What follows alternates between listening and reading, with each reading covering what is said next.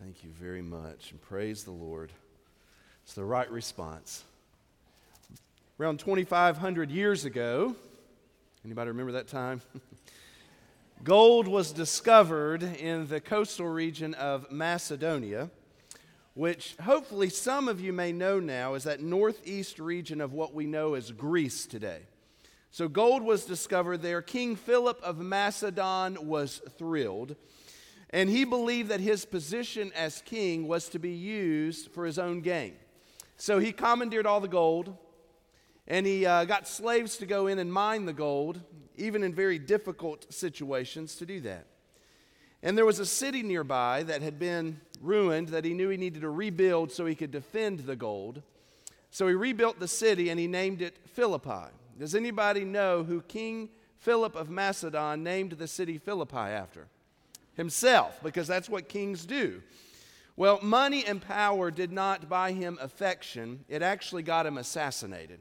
So King Philip of Macedon's throne passes down to his son, a much more famous man from history, Alexander the Great. So guess what Alexander did with all of the gold in Philippi? He used it to pay for his army so he could conquer the world. But that didn't last very long because he died at the age of 32, and with it, his kingdom crumbled. So it was a few hundred years later when we actually hear about Philippi again in history. And this man named Octavian, who became known as Caesar Augustus, the same one who issued the decree that the whole world should be taxed and sent Joseph and Mary to Bethlehem, that Octavian is on the battlefield with Mark Antony, and they are fighting two other armies, the army of Cassius and the army of Brutus. Those are the two men that plotted the assassination of Julius Caesar, Octavian's father. Well, they defeated those armies so severely there at the Battle of Philippi that Cassius and Brutus actually took their own lives. And it was there that the Republic of Rome, the ideals of the Republic of Rome, collapsed, and it was the rise of the Roman Empire. One man to rule the whole world, Caesar. And as a result of his rise to power also came the beginning of what we know as emperor worship in the Roman Empire. Caesar is not just emperor, Caesar is Lord. Well, Philippi is significant for Caesar's rise to power. Not only that, it serves as a gateway from Europe to Asia. And so Caesar Augustus establishes Philippi as a Roman colony, which means that the citizens of Philippi are also citizens of Rome with certain rights, but also a responsibility to reinforce the Roman way of life in their little neck of the woods. So the message of the gospel of Jesus Christ, that Jesus is Lord, begins its advance across Europe right in Philippi. Those are where the first people responded and said Jesus is Lord on the continent of Europe, was at Philippi. The way of the cross begins to confront the Roman way of life. And today we're going to look at one of the more significant battles waged by God's people against the Roman way of life. And ultimately, it offers to us what is the joyful way of living. Last week, we began a series in the epistle to the Philippians entitled Inescapable Joy. The Apostle Paul, who planted the church at Philippi, writes this letter about 10 years after planting the church. He's writing from Rome. He's actually in chains. He's imprisoned there. And while you would expect a letter from prison to be hopeless, this letter has come to be known as possibly the happiest book in the Bible.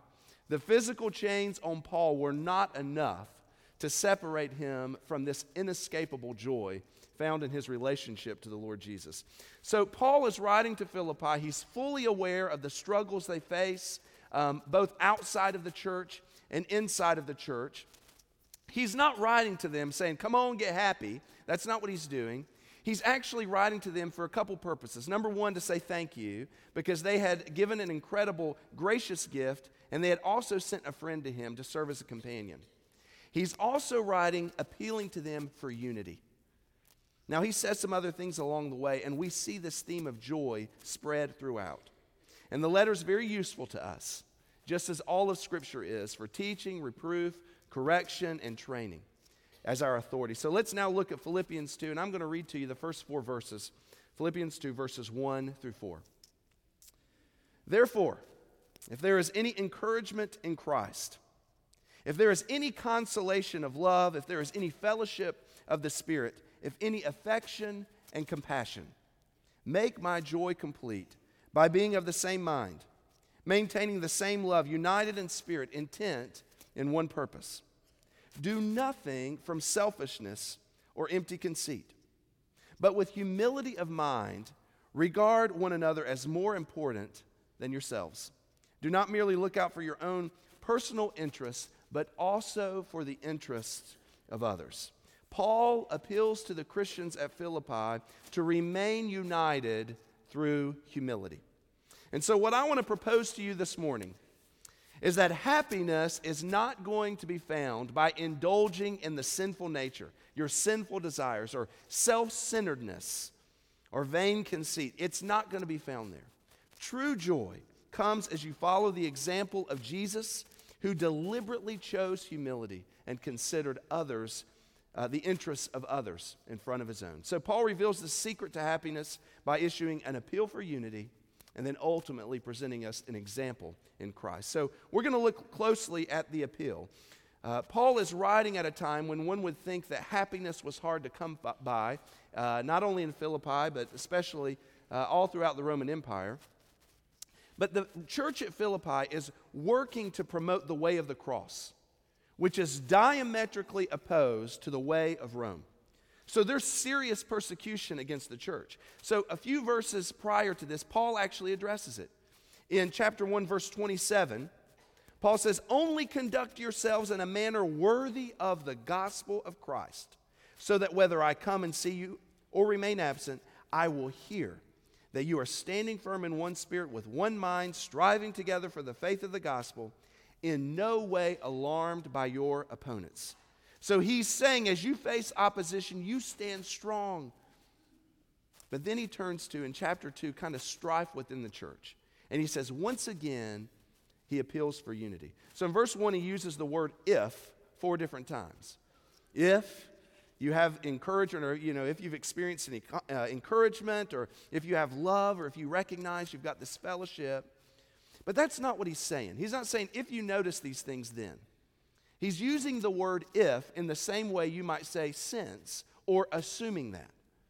He's saying, therefore, since you have encouragement from being united with Christ, since you have comfort from his love, since you have common sharing in the Spirit, and since you have tenderness and compassion, then make my joy complete by being like-minded.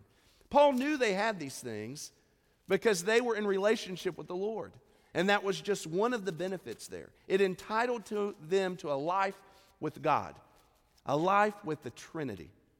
And so he actually addresses those Trinitarian benefits. You get encouragement from Jesus the Son. And he talks about love, and he's talking about the love that comes from the Father. And then he says you have fellowship with the Spirit.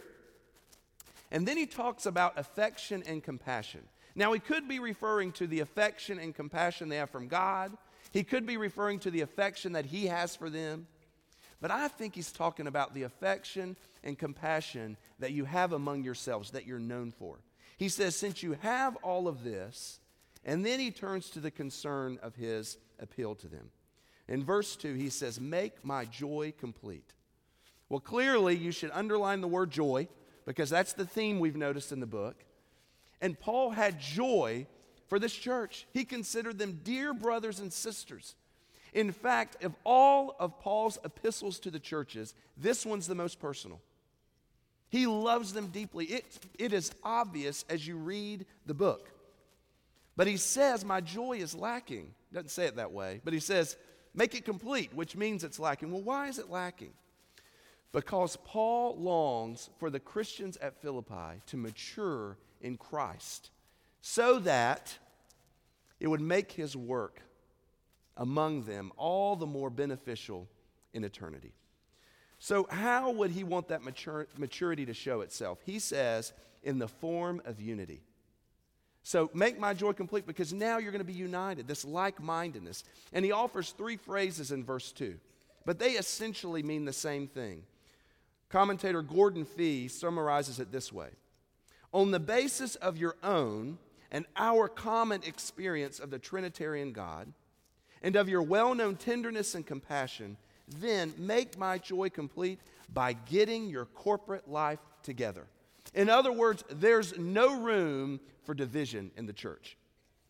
I do want to call attention to this phrase, maintaining the same love, that he says in verse 2. I read this week somewhere where somebody said, love begins when someone else's needs are more important than my own. That's what love is. We're approaching February. We all put attention on love in February. Well, love begins when someone else's needs are more important than my own. That's what love is.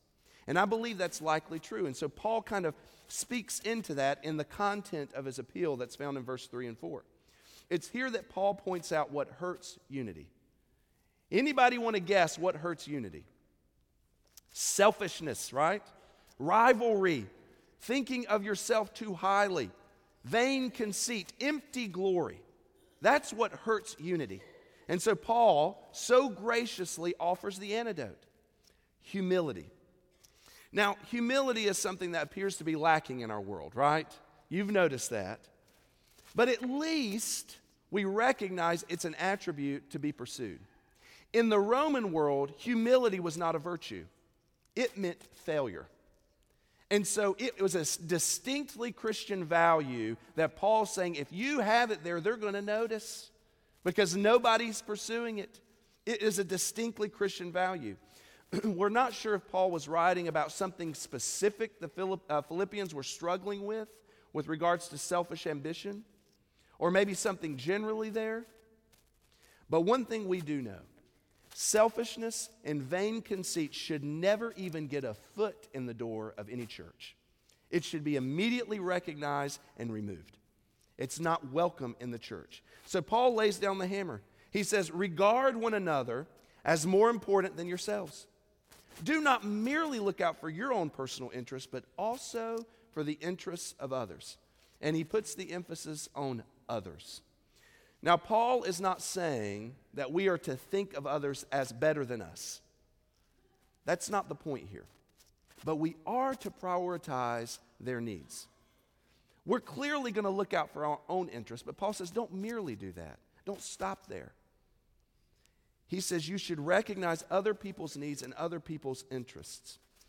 I've been reflecting on this verse all week to prepare for the sermon, so naturally, as I was watching the news and saw the abortion bill that was signed into law in New York this past week, I thought of this verse. The state of New York celebrated the law as a victory for protection for reproductive health rights. The law very specifically allows for late-term abortions when the woman's health is at risk. Notice it says health and not life, because we've heard this week that doctors have stated that late-term abortions are not necessary to save a mother's life. It's more important to deliver the viable child and then save the mother's life in that way.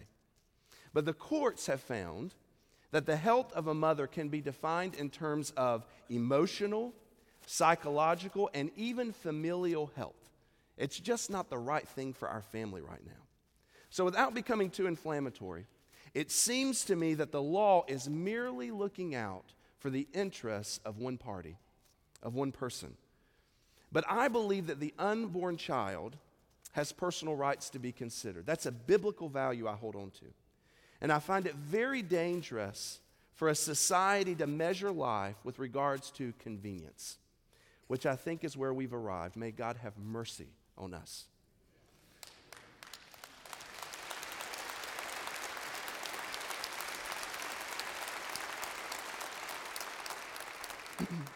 So in the passage, Paul appeals for unity through humility in the church.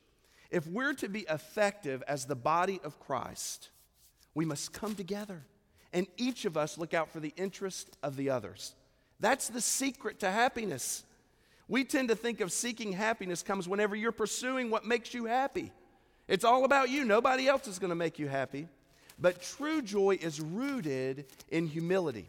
And it ought to be the hallmark of God's church. Now, it's easy to speak in theoretical terms. But here's a practical question. Here's an applicable question. Can we curb the temptation to assert our rights over others? Is that possible? Is it applicable in our lives? I've been mentioning Dietrich Bonhoeffer's book, Life Together, over the last several weeks. And in the book, Bonhoeffer offers 7 principles for eradicating selfish ambition from a Christian community. And he says Christians should, number 1, hold their tongues. Refuse to speak unfairly about your Christian brother or sister. And folks, that goes on in spades.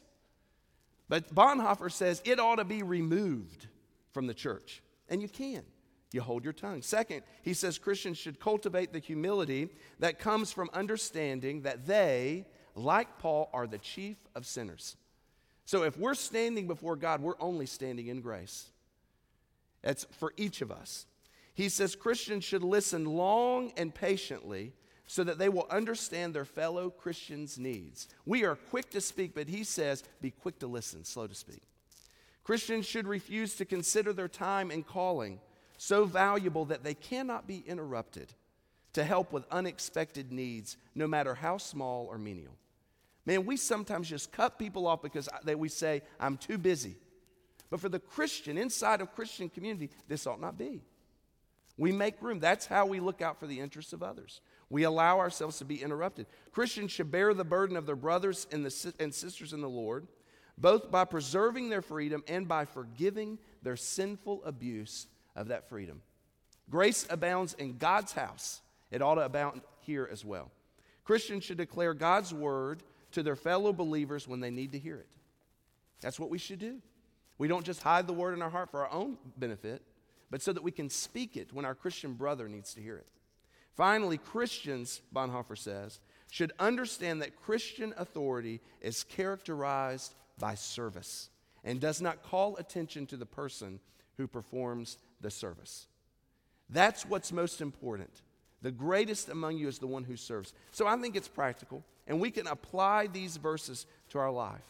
And I think it's imperative that we as a church remain united around humility, with like-mindedness, seeking to meet the needs of others. So having issued this appeal to unity, he now calls to mind the perfect example. So let me read to you verses 5 through 11. Paul writes this to the church at Philippi, but beloved, I believe the Holy Spirit is speaking this to you even now.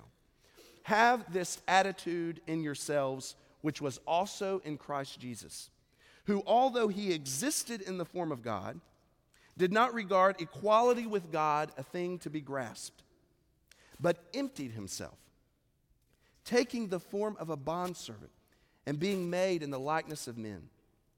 Being found in appearance as a man, he humbled himself by becoming obedient to the point of death, even death on a cross.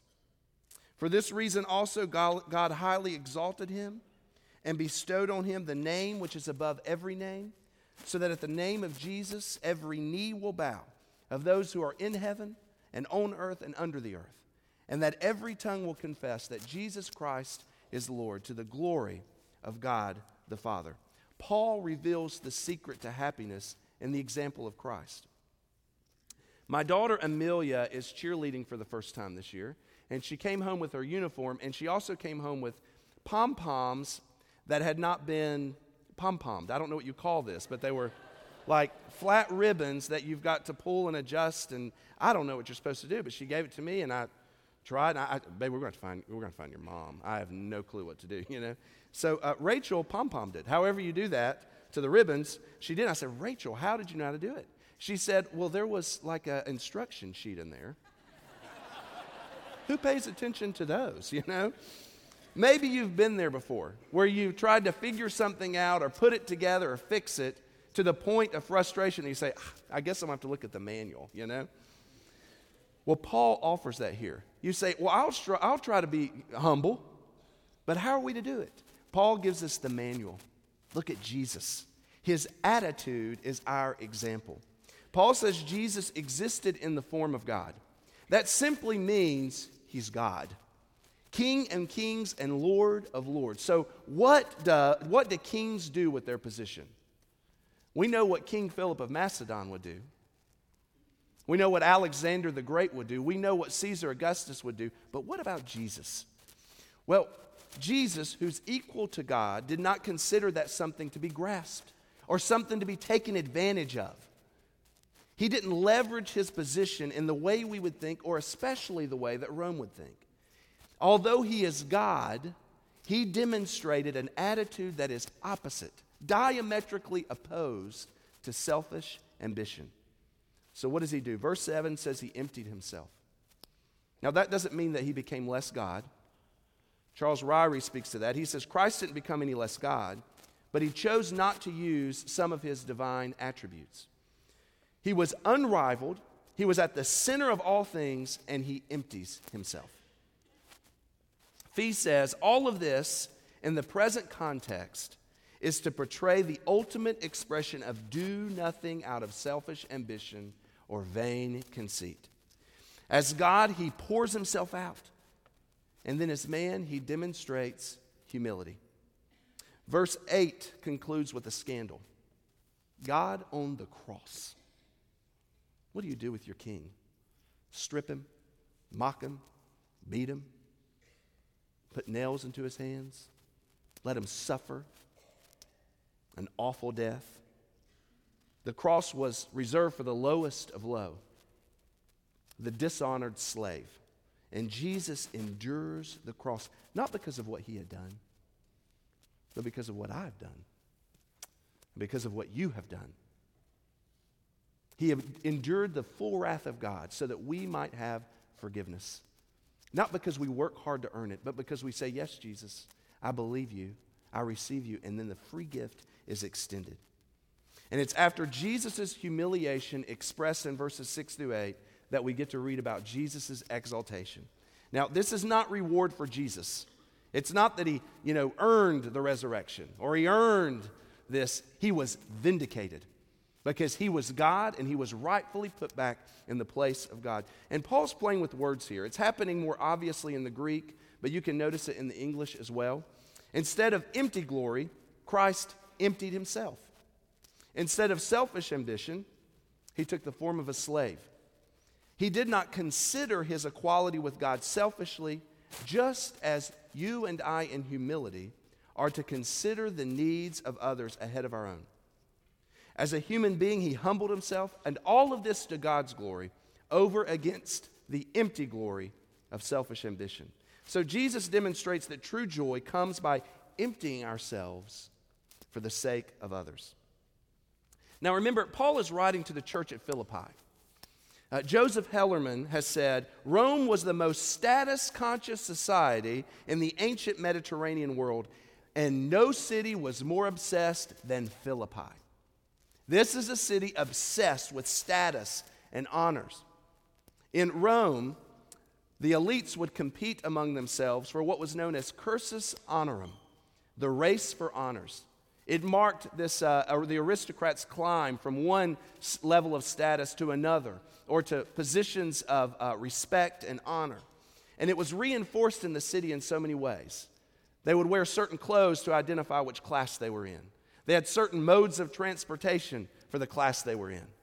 They were recognized in specific ways for their level or their status. They were seated at banquets to kind of honor them for their level. It doesn't sound too far off from our own society, but the goal was to climb from one position of status to the next. The top virtue in Rome was philotimia, the love of honor. So Paul now offers this tribute to Christ in the Roman Empire, writing from Rome to status-obsessed Philippi, and they were used to hearing these tributes of all the honors people had received, but Paul does something a little backwards. His tribute to Christ unfolds in a way that would have directly subverted the expectations of a Roman colony. Instead of using his social capital to gain more honors, public recognition, Christ leveraged his status to serve others. So Paul is saying, now you be like Jesus. Give up on the honors race. Give up on spending your life obsessed with titles and glory. Just give it up. There is no real happiness in it. I know the world says there is, but there's no happiness in it. But true joy is found in living your life like Jesus for the sake of others. Joy is not found in selfish ambition. True joy is found in humility and servanthood. My extended family loves to play board games and group games. When we get together at the holidays, it's all about the game we're going to play. And it's on both sides of the family. On Rachel's side of the family, her grandfather, Burt Poston, loved the game of Parcheesi. And we would sit down, and right before he rolled, he would count up just how many he needed to knock us home. And then all of a sudden, if he rolled the right thing, man, there was no mercy. He loved it. He relished in it. It was competition at the purest level. My family's the same way. We love a good game. But when we pull out the game, we like to remember all of the great victories from the past. Remember that time? Remember that time we destroyed you, you know? It just is a lot of fun for us. But you know what? The ending of all of those dramatic wins is exactly the same. It gets put in the box and stuffed in the back of the closet. You can win the race for honors, and you may think it brings happiness, but at the end of your life, everything gets packed up and stored away. But real joy comes in living your life for what will last into eternity. As we come to the invitation, I want to ask you, if you're a follower of Jesus, to seek unity through humility. That means live your life for the benefit of other folks. So if you call this church home, that means you need to make room for other people. You need to stop thinking about what serves you best, and you think about the person that might be walking in here for the first time. Rather than seeking to be served, you find a way to serve and a place to serve. You take notice. You make people feel at home. Perhaps today you've not responded to the grace that's found in Jesus. Well, the conclusion of this passage reminds us that there's coming a day when every knee will bow and every tongue will confess that Jesus is Lord. But Jesus is not forcing you into submission today. He's saying, will you receive him? Because forgiveness is found simply by receiving and believing on his name. That's what John says. So today, if Jesus is speaking to your heart, would you respond? True joy does not come by indulging my sin, but dying to it. So today, let's unite in an effort to die to a life of selfish ambition and live for the sake of Jesus and others. That's the secret to happiness. And I invite you this morning into that sort of life. Our Father in God, we thank you so much for the preserved word that's our authority. And we receive now the admonition from you, Holy Spirit, to seek unity and humility. Now, God, as you speak to our hearts, I pray that you would help us to be available to you, to respond just as you would call us to do. It's in Jesus' name we pray. Amen. We have a time of invitation. If God's speaking to your heart, I'll be waiting down here and love to encourage you. It might be to respond to the gospel. It might be to join in the church. It might be to take a step of into believer's baptism. Whatever that decision is, you come forward. We'll be waiting. So I'm going to invite you to stand. Our choir's going to sing, and you respond.